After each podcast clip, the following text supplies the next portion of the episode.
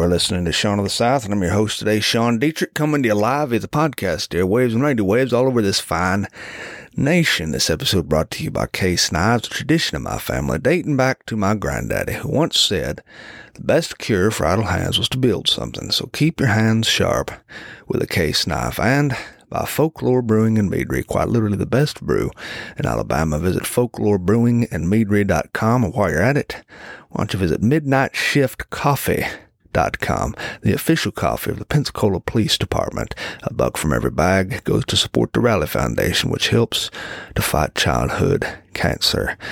Midnight Shift Coffee. Well, I'm just going to read you a few of my essays because uh, I, I, keep getting emails, way more emails than I ever thought, um, asking me to read essays. So I don't.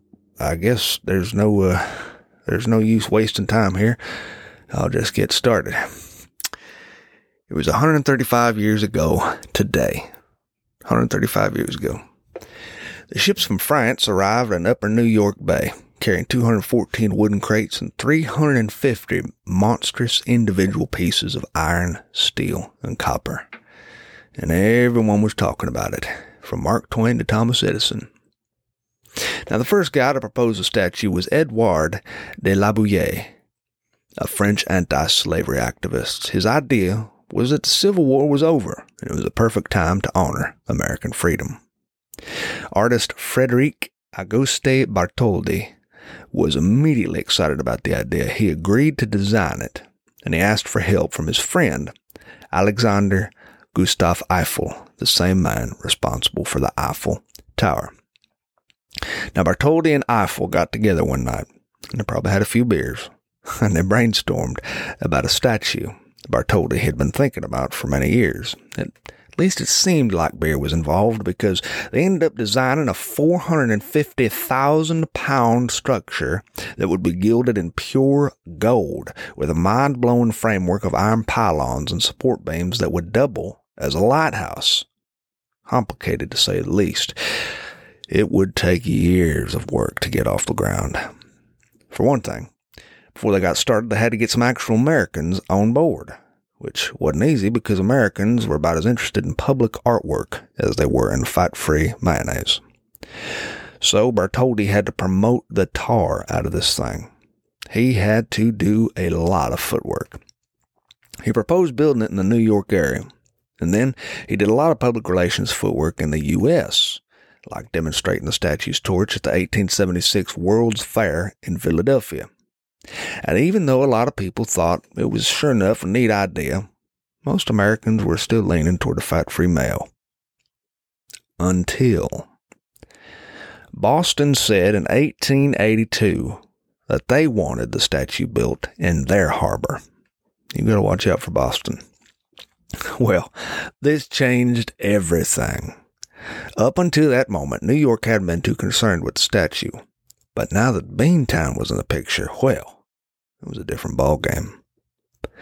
Even the New York Times got hacked off when they heard that Boston was trying to horn in on their statue.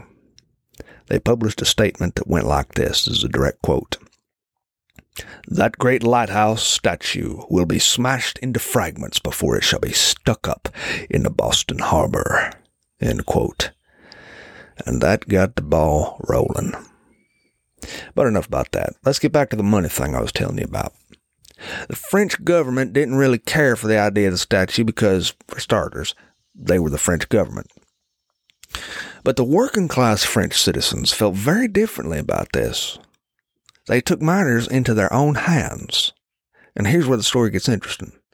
The French hamlets and rural townships loved the idea of an American statue so much that they started funding it themselves.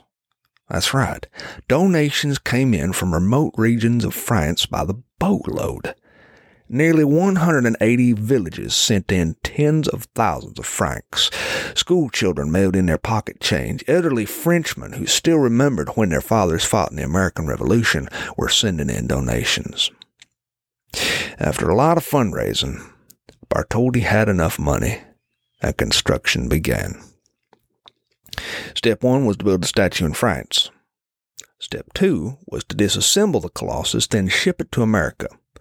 And anyone who's ever assembled IKEA furniture with one's wife knows that A, this was a major undertaking, and B, IKEA furniture is the leading cause of divorce in this country. But there were more problems on the horizon, namely the issue of the statue's pedestal. Now, you probably didn't think about it, but you just don't build a 111 foot statue in your backyard and put it next to your above ground pool. No, no, no. You need a foundation, and foundations cost big time. So America tried to raise the money for the pedestal with the fundraising projects that it had in its mind, but not much happened. Because let's face it, Americans enjoy sitting on their proverbial thumbs when it comes to fundraising. So Joseph Pulitzer, the newspaper publisher, famous newspaper publisher, got involved. Now, he was very jazzed up about this statue, and he announced to his readers that he would print anyone's name who donated to the statue, even if that person only donated one penny. One penny, you get your name in the paper. Well, that was all it took. Millions of cash donations came flooding in from all over the country. The best part is, they came from mostly average Americans in little towns across the U.S.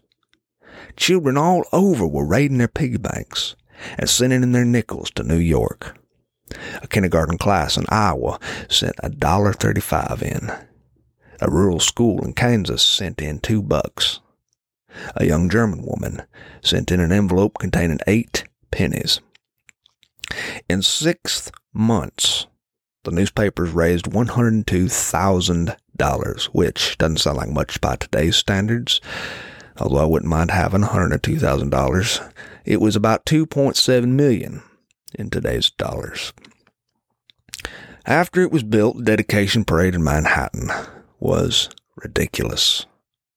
There were brass bands, reporters, magnates, barkeepers, mill workers, baseball players, homeless children, street, street sweeps, housewives, mothers, babies, immigrants, priests, landlords, and politicians. The parade route went from Midtown Manhattan past Fifth Avenue and Broadway, and the crowds grew bigger with each city block. People were rushing out of storefronts and taverns just to join the fanfare. And when the procession passed the New York Stock Exchange, they say traders got so excited that they began throwing ticker tape from the windows until it looked like it was snowing, and this became known as history's first ticker tape parade, which became a tradition in New York City. Throngs huddled around the upper New York Bay, waiting for the ceremony to begin, presided over by Grover Cleveland, the president. The colossal statue's face was covered in a giant flag, and when the statue was unveiled, the roar of a crowd almost ruptured the pedestal. A pedestal which bore a sonnet inscribed on a bronze plaque, which read, Give me your tired, your poor, your huddled masses yearning to breathe free. In the statue's lifetime, over 12 million hopeful immigrants would look upon her when entering this gloriously imperfect nation she stood proud, tarnished from corrosion and salt air, and greeted my ancestors when their boat came into the New York harbor. Maybe she greeted your ancestors too. One Greek immigrant recalls standing on the main deck of a steamship seeing Liberty for the first time. The statue stood in the distance like a copper myth, giant and blanketed in the morning fog. The young immigrant's English was broken, but his eyes were soaked when he said, I saw the Statue of Liberty, and I say unto myself, Lady, you are such a beautiful. Give me a chance to prove that I am worth it, to do a something, to be a someone in America. May all God's children have that very same chance.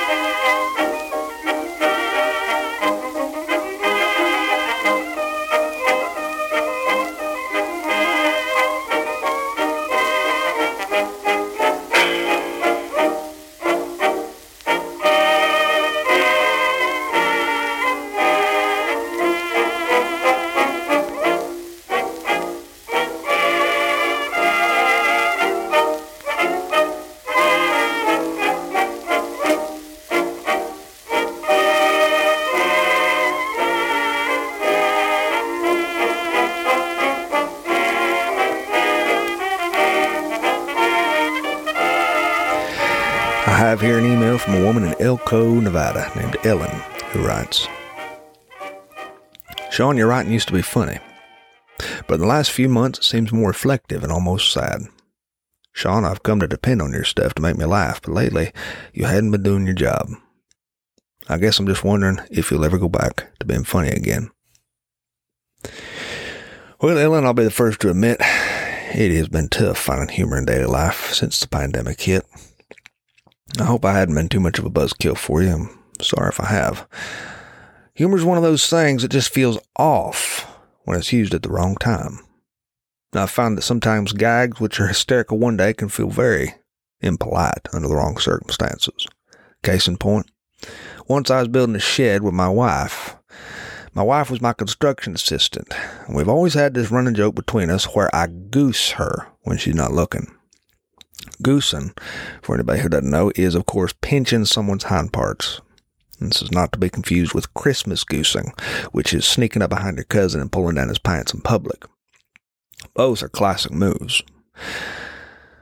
So one day, my wife and I were building this shed, pounding nails with hammers, and all of a sudden, my wife gets very silent. She turns her back to me. I'm thinking maybe she's taking a break or catching her breath. But little do I know that she has just smacked her thumb with a hammer and is crying silently, grasping her swollen thumbnail, which is about the size of a grapefruit. And that's when I sneak up behind her unknowingly and goose her. What happened next would live in folklore for years to come and is still talked about in many circles. I will leave out the violent details involving how she injured me, and I'll simply warn you to tell you never goose a woman who holds a hammer. So we can see here that humor is not always funny. In fact, poorly timed jokes are the opposite of funny and are responsible for major blunt force traumatic injuries. And that's how things have felt during this epidemic. It has been difficult for me to find things to chuckle at when everybody's proverbial thumbs have been hit with a hammer. A few days ago, I sat down to write something lighthearted. I was going to write about Floridian yellow flies, which are always good for a laugh. Anyone who's ever spent any time in West Florida knows that our yellow flies are big enough to qualify for Geico auto insurance. Well, no sooner had I written two paragraphs than I received a call from a friend. And my friend was telling me all the updates on Florida uh, Florida's COVID 19 front. And my pal explained that for the last few days, Florida has been reporting record highs of coronavirus cases. And it's only expected to get worse over the next few weeks. Then he told me that a mother of a mutual friend of ours had died. immediately, I felt horrible for trying to write something humorous about Florida when so many people are getting sick. Thus, I abandoned my casual tone and I changed the main thrust of that column. But by then it was too late. I'd lost my source of inspiration altogether. And after a few hours of editing, I just tossed it in the trash. I guess what I'm saying here is I have no idea what I'm doing right now. Most days I'm not even sure whether I'm fully awake. All I know is that this has been the weirdest weirdest stretch of my life. And I don't think it's going to be easier over time. I think it's just going to get a little bit weirder. I wish there was something I could do. I really do. But I'm in the same boat everybody else is in. I have not changed out of my pajamas more than twice within the last 90 days. When the pandemic hit, my wife and I were doing this mini tour, doing my one man show in different towns each night. And when the tour was canceled, it only took a few minutes to start packing and head for home, and then our whole life went into suspension mode, just like everybody else's.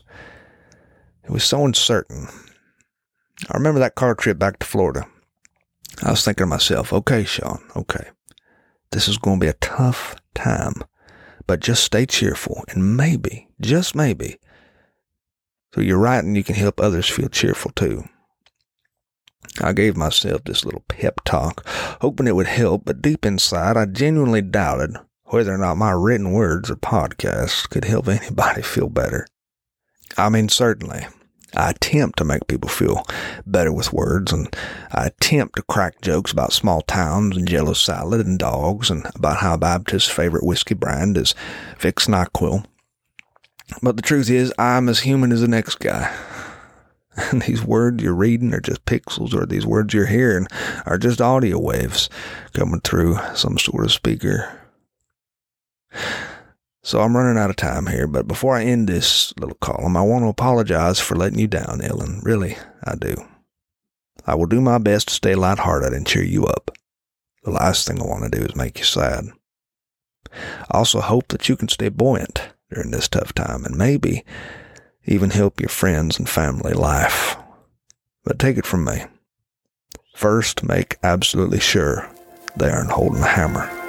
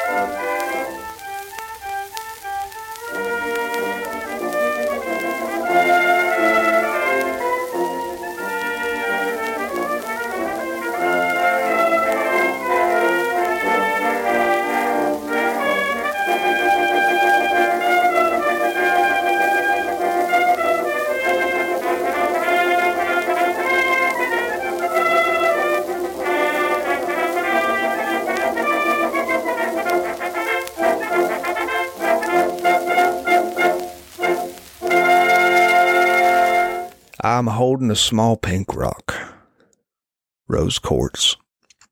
It usually sits on my desk just above my laptop. Sometimes when I can't think of anything to write, I hold this rock in my hand and I toss it up in the air a few times until either an idea comes to me or I give myself a black eye. I've been staring at this rock a lot during the quarantine. In fact, I spent a lot of time tossing this stupid rock in the air. Long time ago, I used to help drive the church community van. It wasn't my regular gig, but I was just a volunteer. The van carried maybe five elderly people around town, people who needed help running errands, and my friend Bobby was riding shotgun.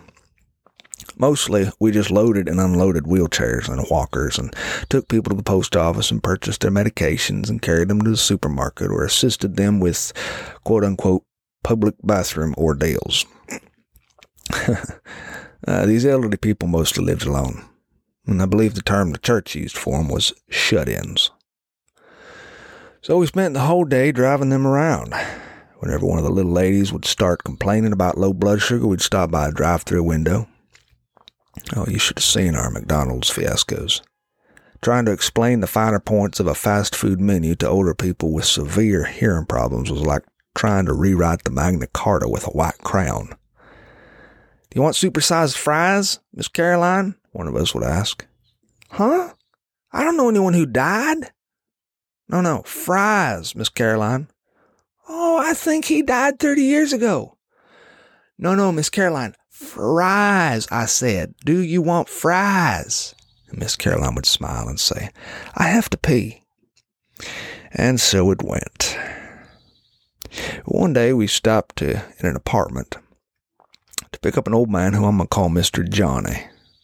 He was a recluse and uh, as friendly as a copperhead. The inside of his apartment was probably the most disgusting place on planet Earth. We rolled into his driveway to find him sitting on his swing and smoking a Winston. You're late, were his first words. Well, immediately I could tell this guy was Mr. Personality. We went to the grocery store and we pulled into the parking lot, and Bobby and I flipped a coin to see who would take Johnny Sunshine inside and anyone who's familiar with Greek tragedies knows that I lost the coin toss.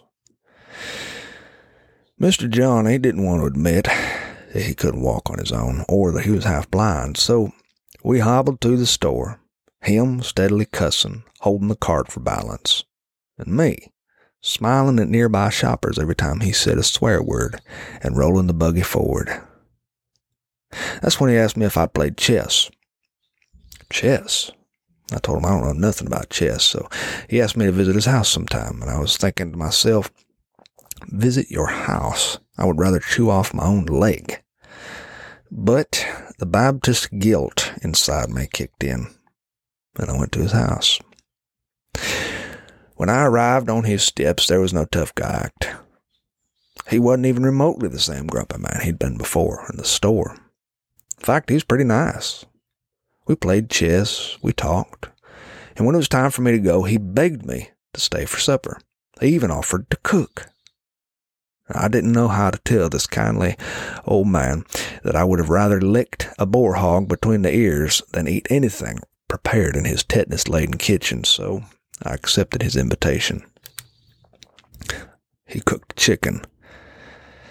I do not believe his skillet had been washed since the Crimean War. That night over supper, he told me his whole life story. He bared it all. He said that he hated living alone with no family to speak of, and he even started crying. Then he asked me for advice on whether he should move into a nursing home. Oh, my Lord, I felt way out of my league here and a little foolish. I mean, I was a baby compared to this elderly man, and I had no advice to give.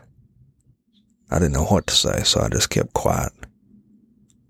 And I will never forget when he said to me, I'm so scared of being alone. Before I left that night, he gave me this little pink rock as a thank you gift, and we even embraced. Later that evening, when I got back home, I vomited my brains out after contracting the worst case of food poison I have ever had in my life. I don't want to go into detail here, but it was atomic. That same month, Mr. Johnny moved into a nursing home. Several of us helped him move his furniture into his new room. We helped him settle in, and I even set up the hummingbird feeder outside his window. What a day that was. The nursing home staff gave him a little party with balloons, music, bingo, and everything. and I saw a hard faced old man melt like a stick of Land O'Lakes butter. A few years later, he died. Some of us went to his funeral, and I expected it to be poorly attended since he'd been a recluse for so long, but I was wrong. There were lots of people in the congregation. Most were from the nursing home. Almost everyone had white hair. Except for the young guy next to me who was dressed in medical scrubs. He was a nursing home employee, and he was bawling so hard that he had to excuse himself. Before he left, I noticed a little piece of pink rose quartz in his hand. A little rock just like mine. Wherever that old man is, I'm glad Mr. Johnny is not alone anymore.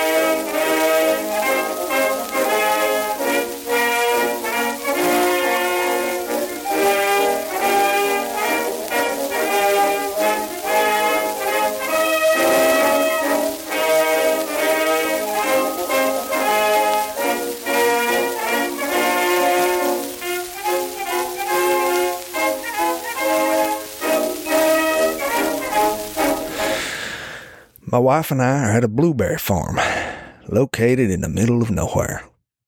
My wife wears a sun hat, and I am wearing a third degree sunburn.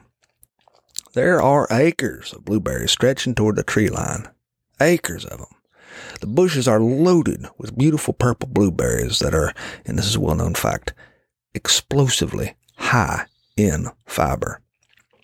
Now, blueberry is a big part of South Alabama life. My wife is from Brewton, Alabama, the blueberry capital of Alabama. And this is your quintessential small town with a cute main street, historic homes, and 1,228 nearby Baptist churches. Brewton is the kind of place that dedicates entire holidays to the humble blueberry.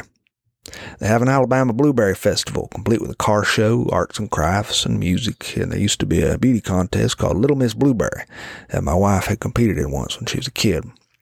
And of course, they had the Blueberry Drop. The Blueberry Drop is a New Year's Eve event where instead of dropping a big ball like they do in Times Square, they drop a giant blueberry behind church's chicken. When I first met my wife, we spent a lot of time picking blueberries. And one summer, a local farmer got several volunteers from our little church to pick blueberries for a three day weekend. And I was the adult chaperone for our youth group blueberry squad. Now, let me first say the last thing anybody wants to do is chaperone a youth group for a weekend in rural Alabama. It's misery. When youth group kids reach a certain age, all they do is run around pinching each other's hind parts and smuggling in unfiltered camels. At night, and this is just true for the boys at least, they would sit around a campfire and hold scientific discussions about human anatomy using only slang words. I remember when the farmer warned the youth group that blueberries were very, very high in fiber and not to eat too many of them. The boys ignored this and they ate their weight in blueberries. And the next morning, these same boys spent a lot of private time in the woods having moments of deep spiritual reflection. I was in my early 20s then. That seems like a lifetime ago. Anyway, today I'm picking blueberries like a maniac.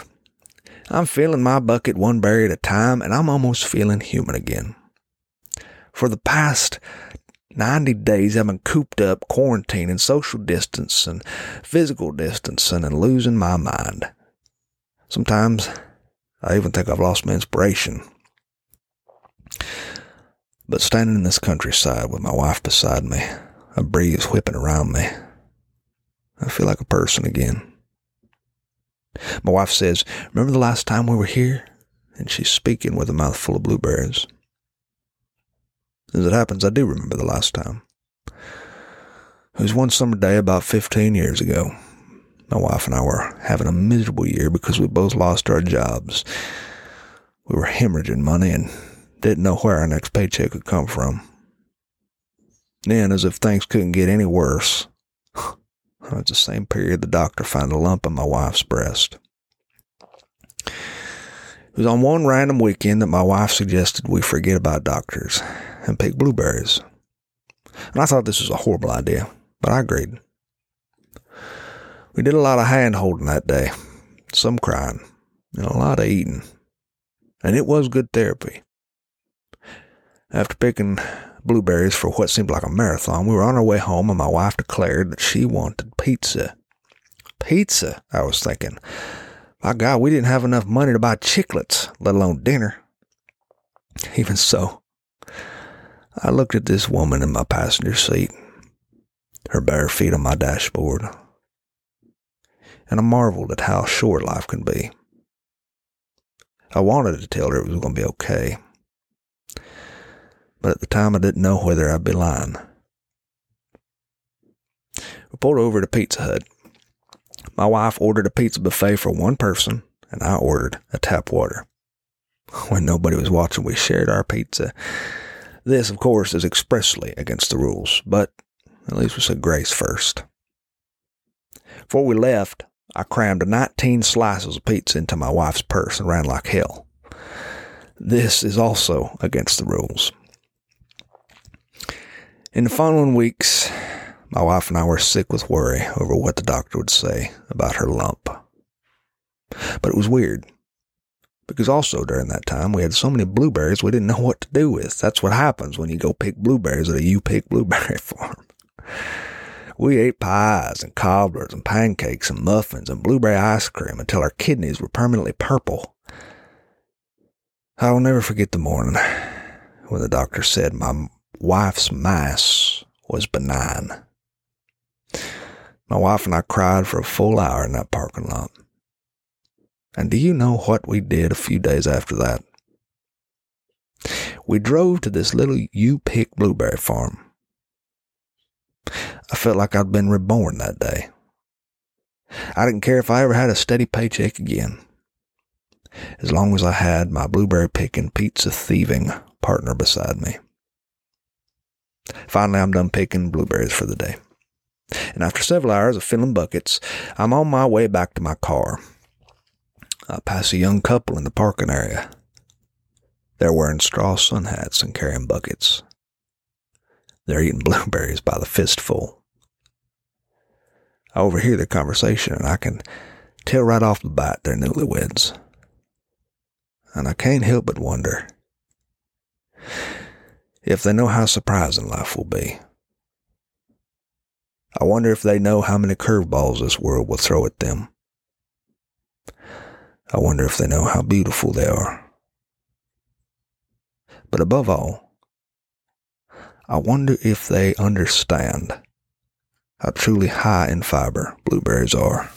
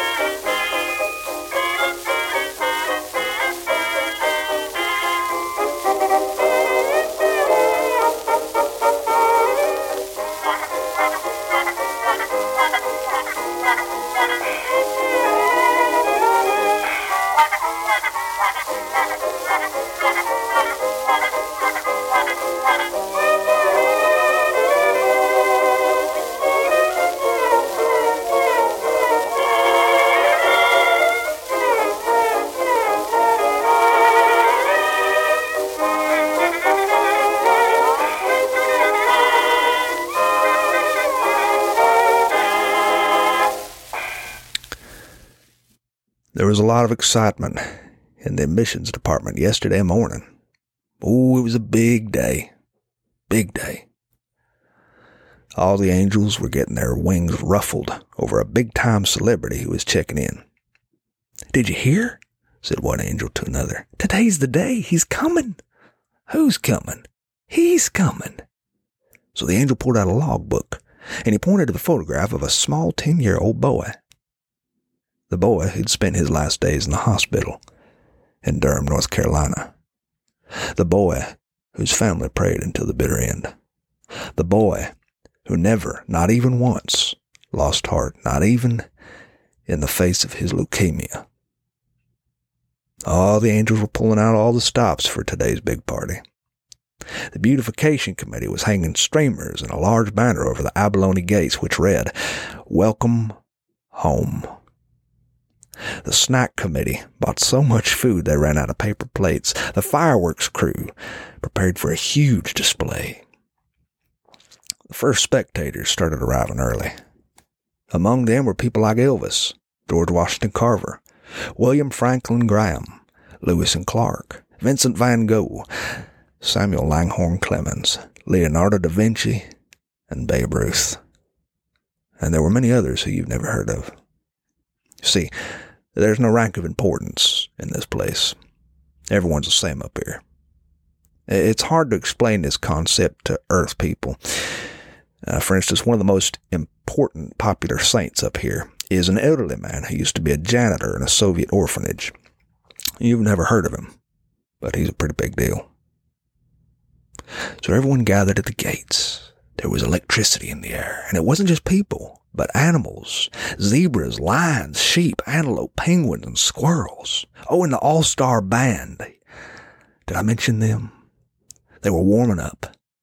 Vivaldi was playing fiddle and Chopin was playing on keyboard.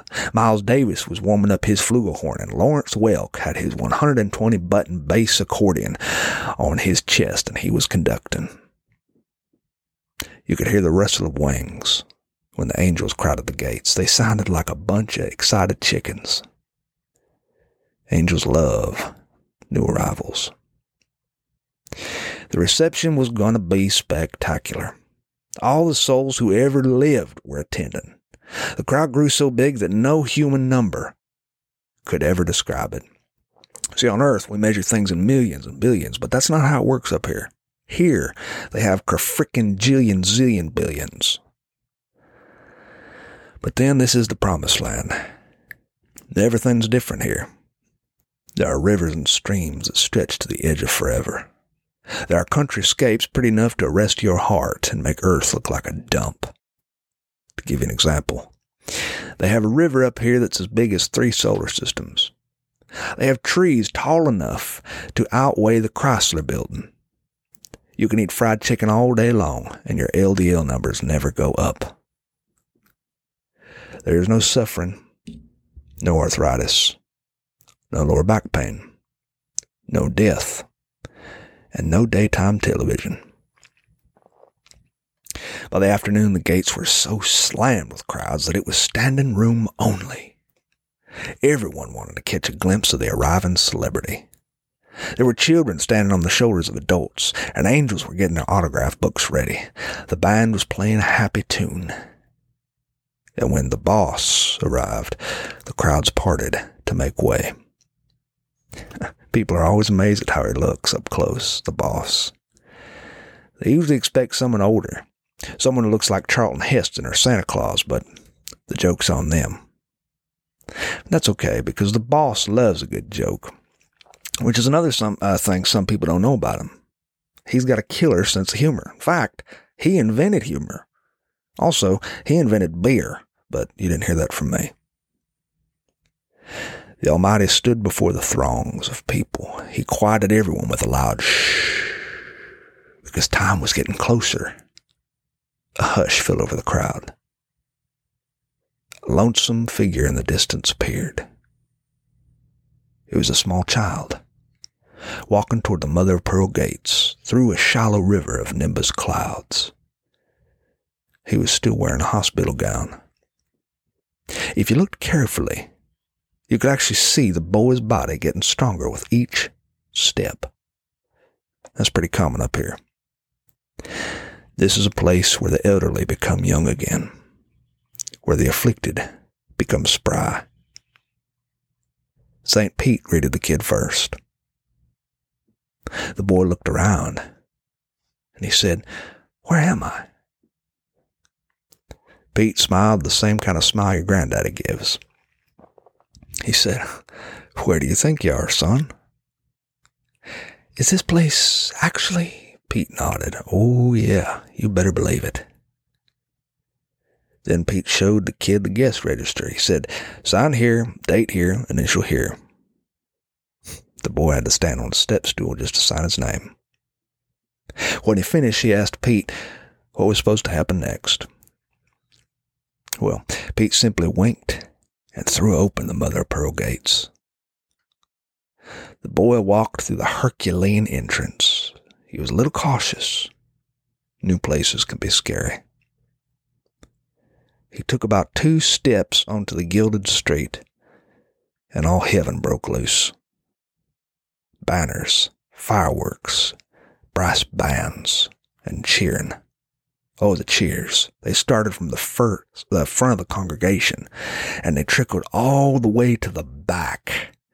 It was a roar so loud that it made Yankee Stadium sound like a transistor radio with a dead battery. Soon the noise became so strong that the dome of the afterworld began rattling under the strain. The boss himself cut through the crowd. He placed both arms around the boy and the cheering got even louder. The boy asked, Why are all these people here? And God said with a laugh, Because this is heaven, son, and you're a very big deal up here. This lowly world won't be the same without you, Reese Loggins. Rest in peace, son.